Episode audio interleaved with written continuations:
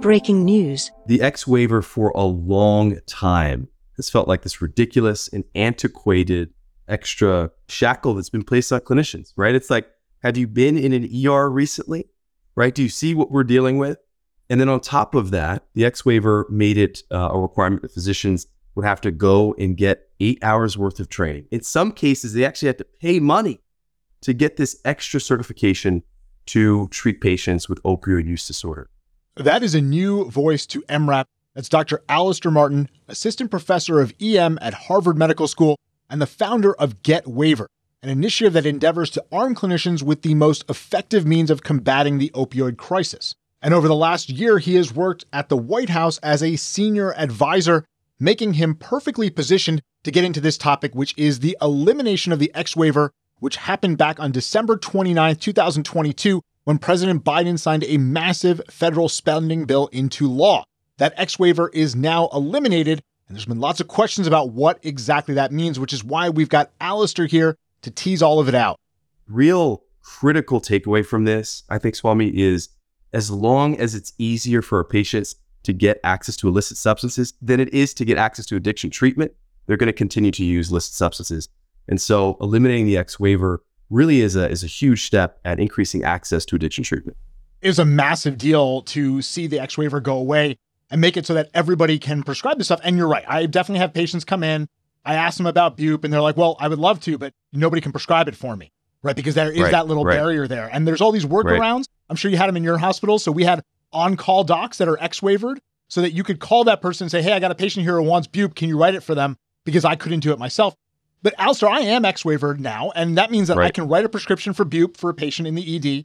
Even without the X-Waiver, my colleagues can give Bupe to a patient who comes into the E D with withdrawal, right? They can all do a single dose. They can't prescribe them to go home with.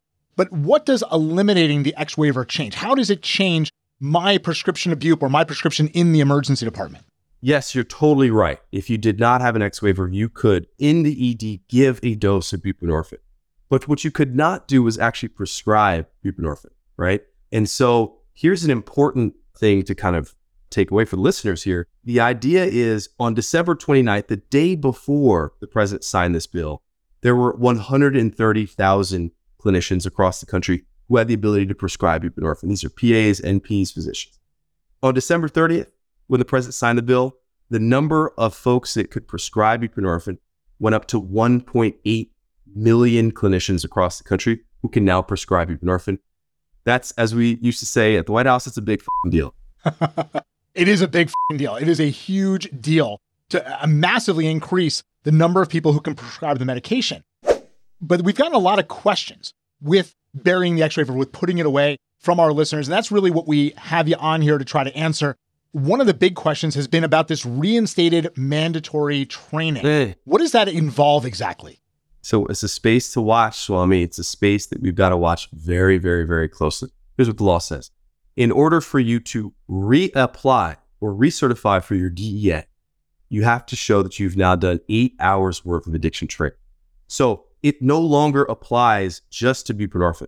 What this means now is if you want a D E A license to prescribe oxycodone, P O morphine, any other type of opioid, you need to have now a eight hours worth of addiction training that you've done when you go to reapply for your D E A license. And so really at the end of the day, what this is, is it's trying to fill a hole that many of us know exists, which is in medical school, we didn't really get addiction training. And so that's what the intent of the law is, but it's a space to watch very, very closely. And we'll continue to uh, stay in conversation with our federal counterparts to make sure this is done correctly. So part of what we've done is shift the little bit of a roadblock. The roadblock has shifted from I have to do this training to get an X-Waiver to I need to do the training to understand the prescriptions that I'm giving for opiates or the opiates that I'm prescribing in the emergency department. You got it. Alister, this doesn't just apply to us in the E D. It applies to all of our counterparts throughout the House of Medicine working in private practice. And we know that we're only responsible for a small bit of all of the opiates that are out there. So this applies to everybody to get this training. But what is that training exactly going to be? Is it going to be a bunch of eight-hour courses that we have to pay for? Is it going to be from our professional organizations? Could EM:RAP just say, hey, we've got eight hours of opiate-related C M E that you can use to fill that training? This is the space to watch. You've got to be very, very, very cognizant of what happens here. So here's what the law says. The law specifically names seven organizations that can create this eight-hour training. It's the American Society of Addiction Medicine, American Academy of Addiction Psychiatry, the A M A, the A O A, A D A, the American Dental Association, and a couple of other orgs. Notably, A C E P is not specifically called out as one of the organizations that can. But on closer reading, there's another part of the law that suggests that any organization that's accredited by the A C C M E can create the eight-hour training. So theoretically, if you're reading the law closely, which most of us are, that basically says that if you can create C M E content, most likely your eight-hour training will count. All right, that's pretty massive, because I think a lot of our listeners are obviously relying on EM:RAP and other organizations to get their C M E. The last thing they want to do, if they don't have to, is to have to do another level of C M E to do this, as long as we have good content. And I'm not just talking about EM:RAP. I'm talking about all of our professional organizations providing good content, teaching people not only how to use buprenorphine, but also how to properly and safely prescribe opiates to patients and really get them taken care of. So again, we're shifting a little bit of that onus, making it really important for us to have proper training on using the medications, not just those that are directed at opiate use disorder, but the opiates themselves. Hopefully we can stop patients from developing that opiate use disorder in the first place. And again, you got it. Not just you and I in the emergency department, but all of us in the House of Medicine. That's the important part here. That's right. That's right. All right. So what training is specifically designed, or or is there any specifically designed training that meets this requirement right now? Yeah. So, I mean, first of all, if you shout out to you all, you know, I've, I've been a, a fan uh, of EM:RAP for, for many, many years. You guys got me through residency, got me through the, uh, the, the board, board studying period of my life. And so, you know, you all have incredible content, right? A C E P's got incredible content. A L E M has incredible content out there. So lots of sources of content. The thing that we're watching closely here, again, as I mentioned, is, is it true that those who have C M E creating ability, those organizations, is it true that those courses will be considered by the D E A as satisfying the eight-hour requirement?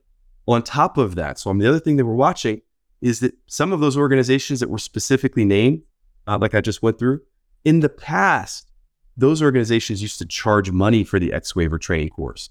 And so we really want to make sure that this does not become some new financial barrier, some other roadblock that's put in our way as clinicians to get our D A X licenses, our D A A licenses uh, recertified. All right, yeah, that's really important, because I think even though the amount of money for one of these courses might not be that much, people really don't want to pay the extra thing to get to that D E A license. And at the same time, none of us can practice without the D E A for emergency physicians, at least, and emergency right. clinicians. We all need that. So that is something that we're going to really have to keep an eye on. I do want to get into some specifics. So you said yep. on December twenty-eighth, there were about one hundred thirty thousand people that were X-Waivered who could prescribe buprenorphine. A day later, that went up to one point eight million. Does that mean that anybody, whether they have an X-Waiver in the past or not, can write a prescription for a patient to get outpatient buprenorphine right now? You nailed it. Today, you can write a prescription for buprenorphine, period, point blank, full stop. Okay. Okay, that's really important. That's, that's a really important thing for people to hear. Boom. That's what the law says. You don't have to have the X-Waiver in the past. You don't have to worry about what the new training is that's coming and going to be required. For this window of time right now, you can prescribe the buprenorphine absolutely one hundred percent. So not a single physician who has a D E A license. If you have a D E A, you have the ability to prescribe buprenorphine right now. That's a huge take-home message for everybody, Alister. Huge deal. Bold it, underline it, bookmark it. This is a big deal. And, uh, you know, we really got to do what we can to get patients the care they need. Look, we we saw over one hundred thousand overdose deaths just in the last year alone. That's the the the, the highest number on record. We've got to do our part. Every house, part of the House of Medicine has got to do our part. And emergency medicine physicians and P As and, and N Ps can really uh, have a huge impact on the addiction crisis by starting to prescribe today. Alister, one thing we really haven't talked about here is recent grads, both medical students and residents. How does this new law affect that group? Yeah, so you know we're sort of calling this the, the student and resident carve-out, uh, which uh, the student and resident listeners will like. And that is basically that if you graduated within the period of time immediately preceding, five-year period of time immediately preceding when you first apply for your D E A, so long as you got eight hours worth of training in addiction at your medical school or at your residency, you will basically be exempted from having to go out and get this extra training. And so medical schools, residencies, dental schools, osteopathic schools, they all count, they all qualify, and they're all working right now to try and incorporate this addiction training. And this really reflects the fact that when I trained, when I was in medical school and did residency, we really didn't do anything about addiction medicine, but now has become a core part of what medical schools and residencies are teaching residents. That's right.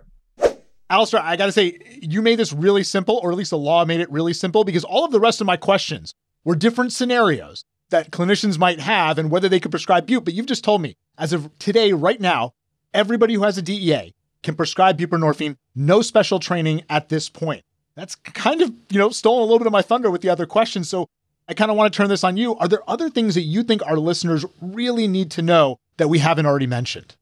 Let's talk about two more things. The first is the grandfathering in or not of those who have X waivers into this. And the second is the six-month grace period, okay? So let's talk about the folks out there who have X waivers. So with our organization, Get Waiver, we helped over five thousand clinicians get the training they needed to get their D E A X waivers. So what happens to them, right? They have X waivers. Do they now need to go out and do another eight hours of training? So we're working with the Biden administration, folks from the O N D C P at the White House, and some other federal stakeholders to try and make sure that they see that, look, if someone's done the training they need to get an X waiver, that should qualify, that should count for this new requirement. And so we're working with them, and so far they've been very receptive, but let's check back in on that over time to see if that falls through. The second is the six-month grace period. So if you were to recertify your D E A today, right, you do not need to do the eight-hour training. And your D E A, right, the license that you have now, will carry over through the time period for when the eight-hour training will become a requirement, which is six months from the signing of the bill, so in July.